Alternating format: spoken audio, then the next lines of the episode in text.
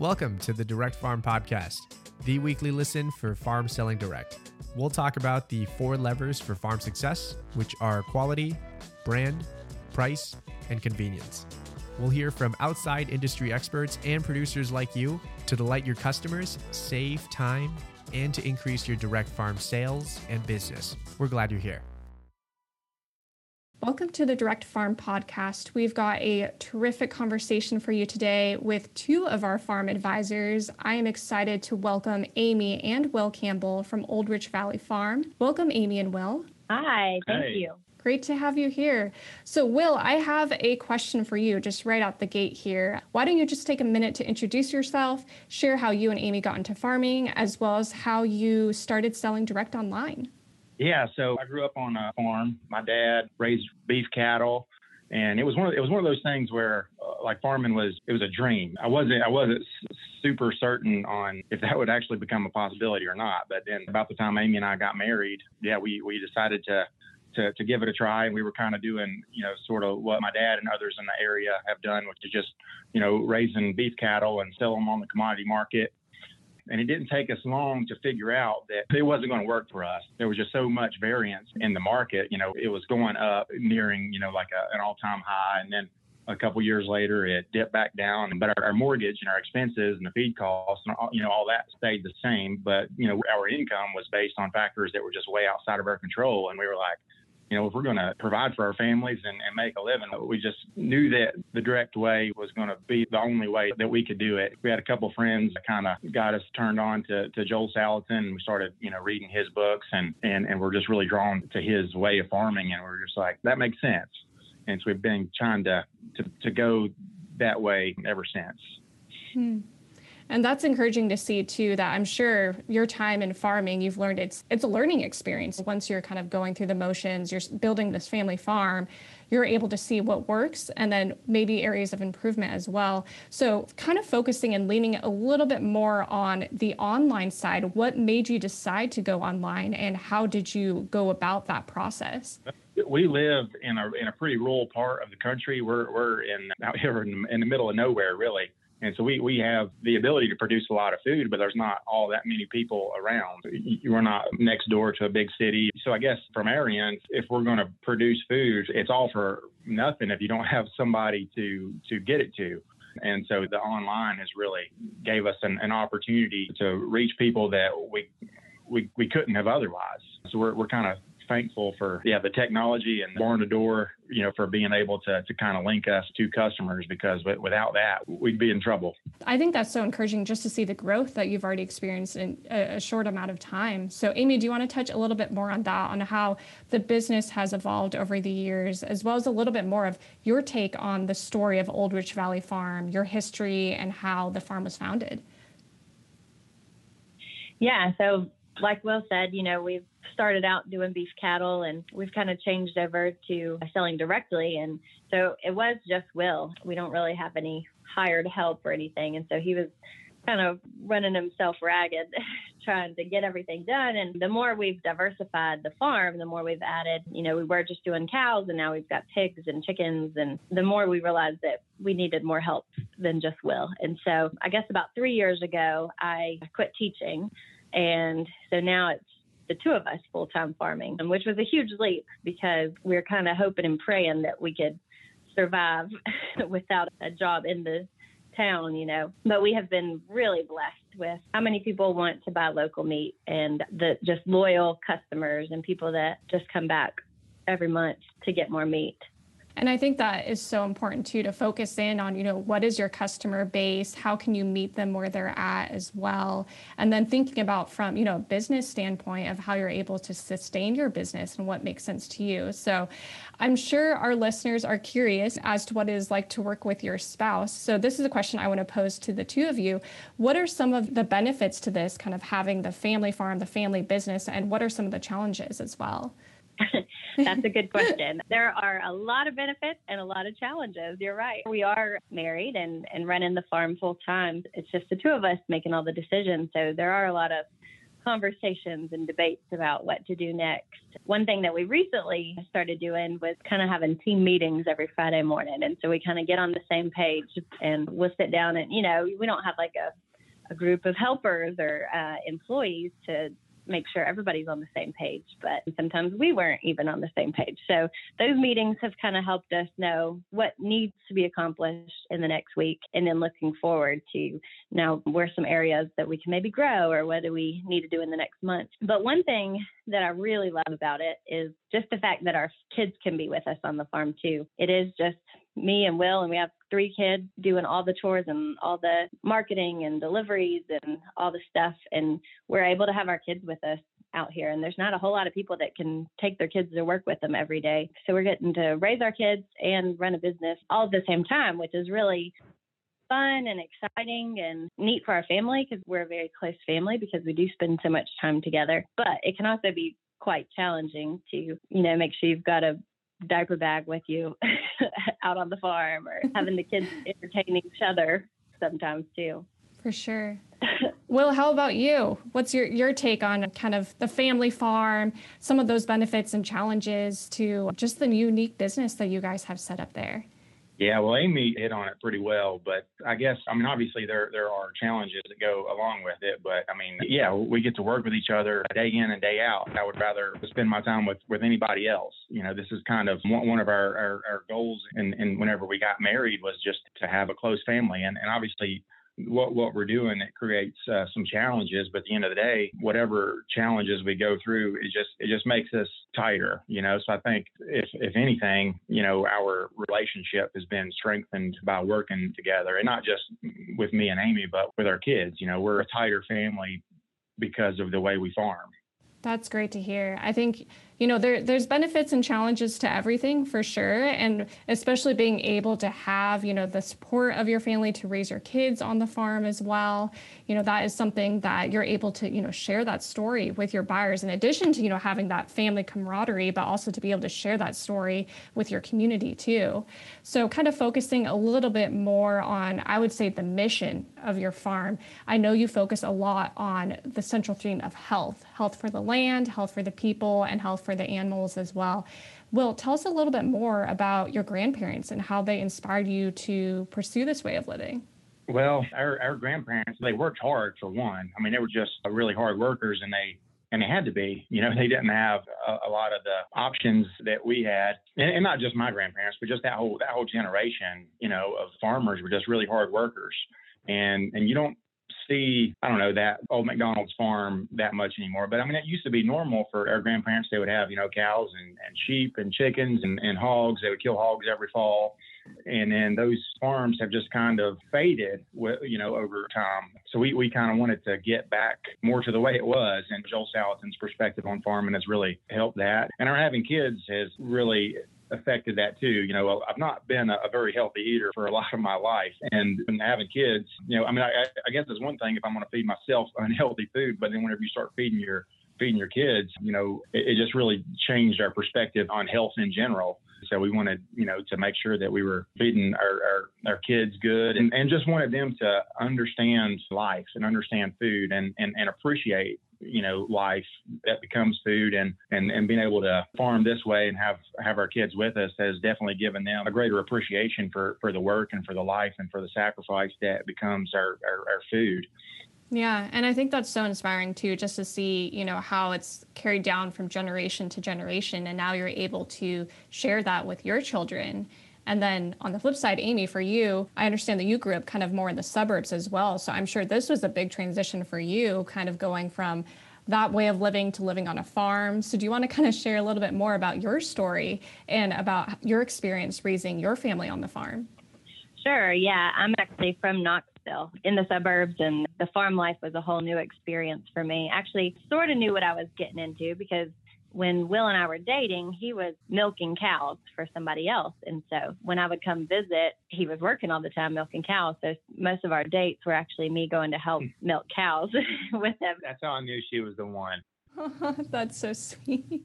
So I kind of had a glimpse of what farm life would be, but I have definitely had to learn a lot. You know, just even over the years before I was farming and when I was teaching, I realized that a lot of what farming is or what we do, it depends on the weather or the seasons. And so a lot of times we couldn't commit to plans to something because, well, if it was a pretty day, we were going to be farming all day long, you know? And so that has been a challenge. It's a whole different pace a whole different way of life on the farm. But I do love it. And especially now that we have kids, just the way our kids are raised, they have all this room to play and roam and discover. And Hallie, our oldest, is uh, in kindergarten this year. So I homeschooled them. And that's just been a really great experience so far of just being able to teach. There's just so much to learn on the farm, you know, just the hands on learning experiences and, and the flexibility that that's given us. And I don't know, I'm, I'm sure this isn't the way uh, everybody would want to raise kids, but I, it works really good for us.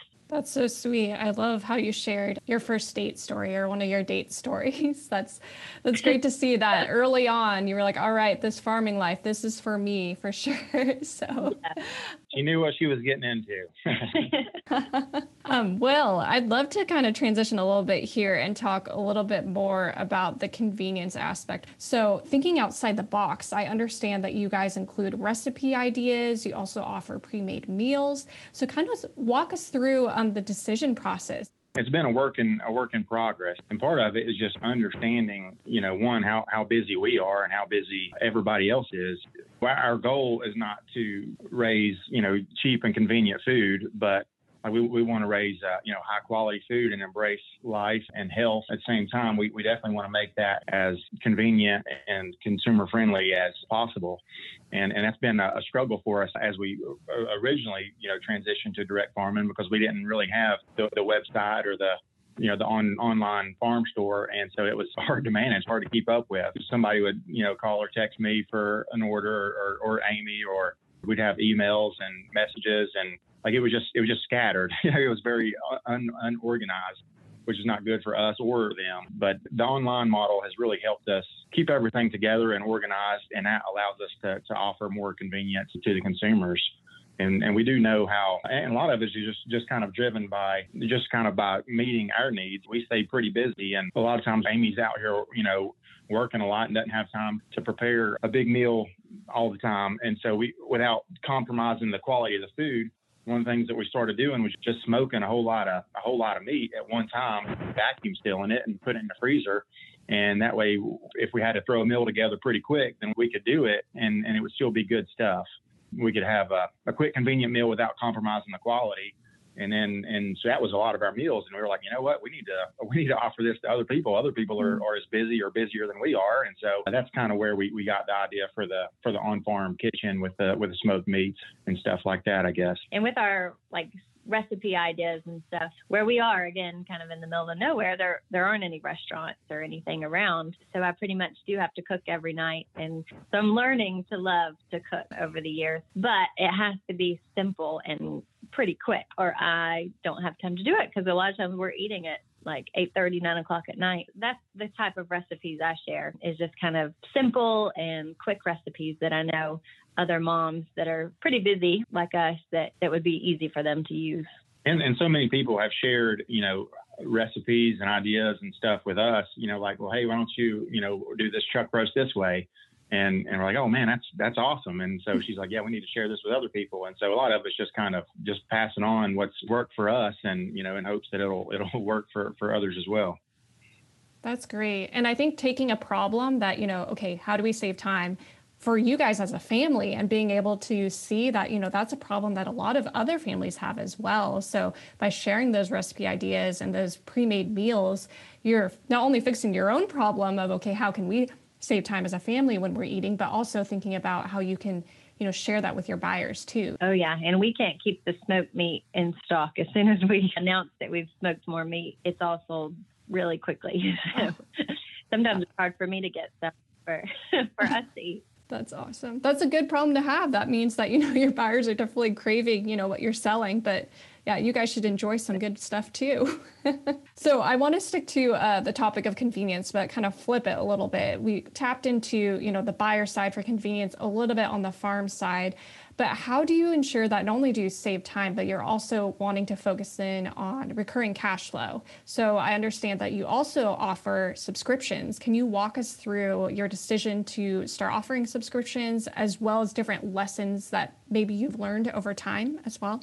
So the subscriptions, we started doing herd shares for our beef and uh, yeah, cows and pigs. So we started that back last summer it's been, you know, a real blessing to us with the pandemic and everything, you know, going on last spring and last summer, it, it, created a bottleneck with the with the processing facilities, especially you know around here locally. And so, so right now we're having to, you know, schedule processing dates over a year in advance. That's that's hard, hard to hard to plan ahead that far. You know, it's hard to hard to guess at you know how much beef and pork we're going to need. You know, in and and whatever you know August of 2022 or you know it's but anyways that's kind of where where we are. But the subscriptions or the herd shares has really um, helped us plan you know and and not just help us but it's also helped the consumers know that you know every month they're going to have meat and they're going to know where it's coming from. And they're going to know how, how much it's going to cost them and it's not going to change over the course of, of the year or whatever. But so basically, for our herd shares, we have different options. We've got like a half a beef or a quarter beef or a whole hog or half hog. So essentially, they can get, you know, a half a beef and subscribe and, and pay monthly and have that half a beef divided up over 12 months. And so it, it really helps us to know that how, how much meat is going to be going to be moved because if we don't know that like we don't have an infinite amount of freezer space and we don't have that much wiggle room with inventory. We've got these dates and these animals and you know we, we have to have a place to go with it. And the subscription model the herd shares has really helped us. And from what we're hearing from the customers they're happy to know that every month they've got their meat coming. They don't have to worry about whatever's going on in the food industry i guess. That's great to hear that you're experiencing big success with subscriptions because i think buyers these days they're subscribed to so many different platforms whether it's music or you know entertainment with netflix and spotify. So being able to also see that you know they need food on the table every day and you know they can subscribe and be able to have you know fresh pasture raised beef pork chicken delivered and not have to worry about it, like you said. So that's something that is encouraging to see that there is that interest there and you're experiencing big success, especially in this area of subscriptions.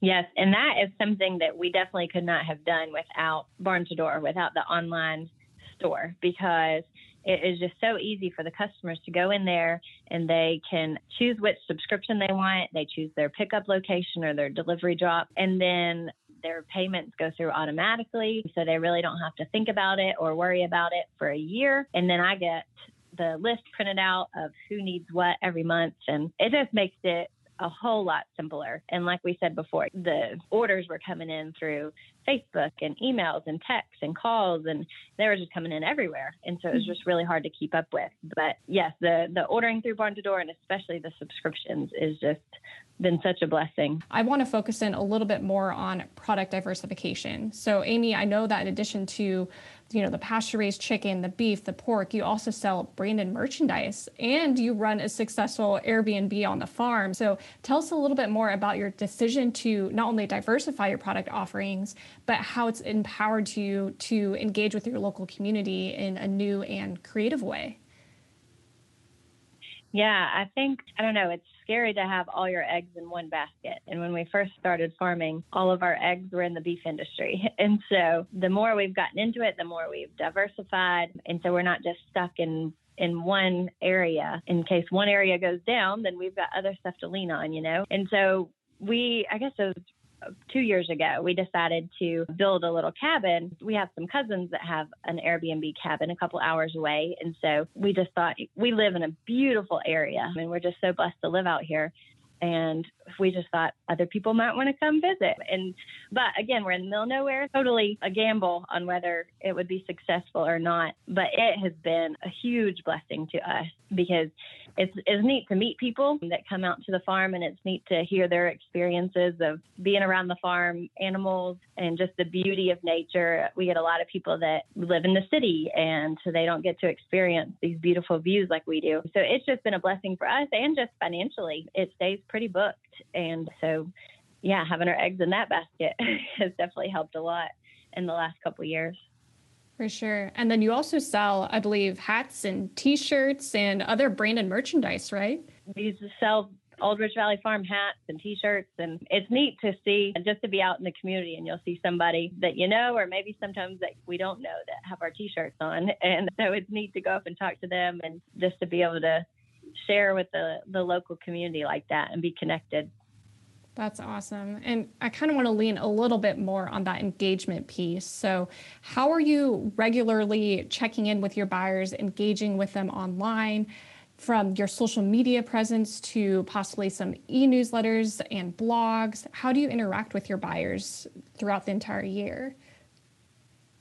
Yeah, so when we first started kind of selling directly or marketing directly, we were just using Facebook and we created our farm page. And so we just put up videos of us farming or our kids on the farm and just information about our cows and pigs and chickens. And so we got quite a big, a, a good amount of traction with our local community that way. And we, we do realize that we don't always or we're not going to always have say in what Facebook shows or we don't understand all the algorithms and stuff how that works. So we have just recently really tried to collect more email addresses and connect with our customers through our weekly emails. And in those weekly emails we tell them kind of what's going on on the farm and when the pickup locations for the month are and any specials or recipes or stories that we want to share. And so we do get a lot of feedback from a couple people that enjoy reading about what's going on on the farm. And then also with our emails, there's links to the farm store. So that's a, a really good way to uh, remind people to go ahead and order and easily just click on the farm store. They can order pretty easily there. And then Will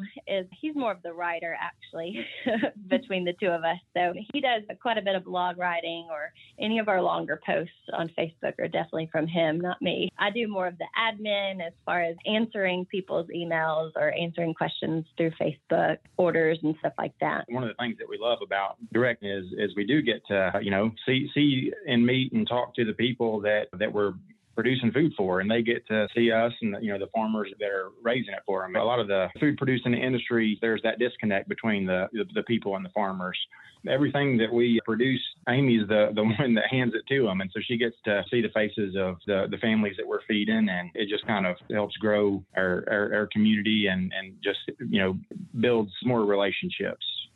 And I think it's also great to see that you, between the two of you, you're able to divide and conquer, you know, when it comes to the, the social posts, the e newsletters, the blogs, because I'm sure for, you know, one person to tackle all that, but to kind of lean into your strengths and Will for you to focus in on, you know, the blogs and then Amy for you to focus in on the email communications. Does it kind of help to to segment it out that way as well? Yeah, I mean, it, it can all be a challenge sometimes, you know, we've got a lot of different directions to go. And a lot of times we just feel like we're spinning in circles and not going, not going anywhere. Amy and I, we are a pretty good team and we're on the same page and we're getting better at, you know, dividing and conquering and figuring out what we need to work together on. And who can do what. But we're just learning learning as we go, and we've definitely uh, learned learned our fair share the hard way. yeah, and just speaking of technology, we're both pretty technologically ignorant in a lot of ways. So that has really been hard. Before we joined Barn to Door here, I tried to build a website for us quite a few times unsuccessfully. So we are just really thankful for just the Barn to Door website or how they helped build the website for us and, and the support. And when we decided we want to start a blog page to communicate that way, you know, I didn't know how to do that. And so having that support team through there has really been helpful to us. That's terrific. I'm just I'm so happy for you guys to see, you know, the growth that you've experienced in such a short amount of time and to be able to see, you know, the direction you're headed in because you're not done yet. I know you guys are, are, still plugging away and moving forward and, you know, thinking of what's next. So, what is next for Old Rich Valley Farms? Well, we're trying to get through the week first. yeah, we do have a lot going on. We know that the sky's the limit in terms of opportunity and, and, and potential, but we also know that, that we can't we can't do everything. We're really just trying to get better at, at what we are doing and just you know continue to work the kinks out in our production and just be more more efficient, just surviving. and if it's working, you know, just kind of leaning into what's working and adjusting, you know, what maybe needs improvements. But it sounds like you guys definitely are, you know, kind of situated right where you need to be. So, so that's great. Do you have a, a final piece of advice for farmers who maybe are considering pursuing this direct to consumer route? My advice would just to be patient and don't get discouraged. You know, we sell at the farmers market and and we now have some just buying clubs or pickup locations. But definitely those first few farmers markets we went to, we didn't sell a whole lot. and so it's hard when you go into those places and the people already have their meat vendors or their produce vendors or um, whatever it is you sell. Those first few markets can be hard, or those first few Facebook posts. We try not to like look at every post and see how many likes or shares we got because some things are gonna go big and some things aren't, you know. And so I guess you just can't get discouraged when things don't go quite how you expected or when they're slower starting out. But but yeah, just sticking to it and making the best product you can and then finding more people that will tell more people. You know, word of mouth is just the best marketing or advertisement that any of us can have. And so we do try to encourage our customers that if you like what you're eating or you like your subscription experience, who can you tell? You know, do you have any friends or family members that you can also tell them about it and see if they want to join us too? Yeah, that's great. I think keeping it simple and kind of starting, like you said, you know, with that one first step of, you know, what can I implement now? And then you can always go from there. You can always add to it, but being able to, you know, interact with your buyers and focusing in on that quality because that is what your brand is, you know, around and your convenience is able to kind of lean in on how you're able to offer those products to your buyers too. well did you have a final piece mm-hmm. of advice as well on your end? We're more concerned in just trying to to do the best we can. And then, you know, if, if we just kind of stick to our values, you know, hopefully there'll be other people that value what we produce. And the pricing has definitely been something that we've had to to learn and, and learn the hard way too. Part of the beauty of, of the direct marketing is is you get to, you know, control your prices. But part of the, the harm in that is you got to make sure that it's profitable, that it's sustainable. And uh, so it's really forced us to know the cost of producing whatever it is that we're selling. You know, if, if we're just trying to compare to what everybody else is selling for, then it might be profitable or it might not. Before we were, whenever we were selling on the commodity market, it was all just, we just try to keep the costs as low as we can and sell for as much as we can. And at the end of the day, we hope that we're profitable. But you know, we, we have to really, I mean, if we're going to set our prices, you have to know, yeah, that it is profitable and, and sustainable. If it costs us $15 to produce a chicken and we're selling it for, for 10, you know, selling more chickens is not going to be sustainable. I think that's great advice, kind of leaning in on what we call the, the four levers for farm success. So that's the brand, the quality, the price, and the convenience. And you need all four to be successful. So understanding you need that quality product, and then once you have a strong brand, you need to offer those convenient options. But in addition to that, like you just mentioned, how is this product priced? If it's a quality product, I can price point it higher than maybe, you know, a, a, different product. So being able to differentiate yourself in the market so that way you stay on the positive side of things and you're able to build that recurring cash flow as well, I think is important too. So thank you so much, Will and Amy, for sharing. And thank you as well for joining us on this week's podcast episode. Yeah, thank you for having us. This has been fun. Well, here at Barn to Door, we are humbled to support thousands of farms across the country, including farmers like Will and Amy who support their local communities. So, for more information on Old Rich Valley Farm, you can visit their website, oldrichvalleyfarm.com. And to learn more about Barn to Door, including access to numerous free resources and best practices for your farm, you can go to barntodoor.com/resources. Thank you for tuning in, and we'll see you next time.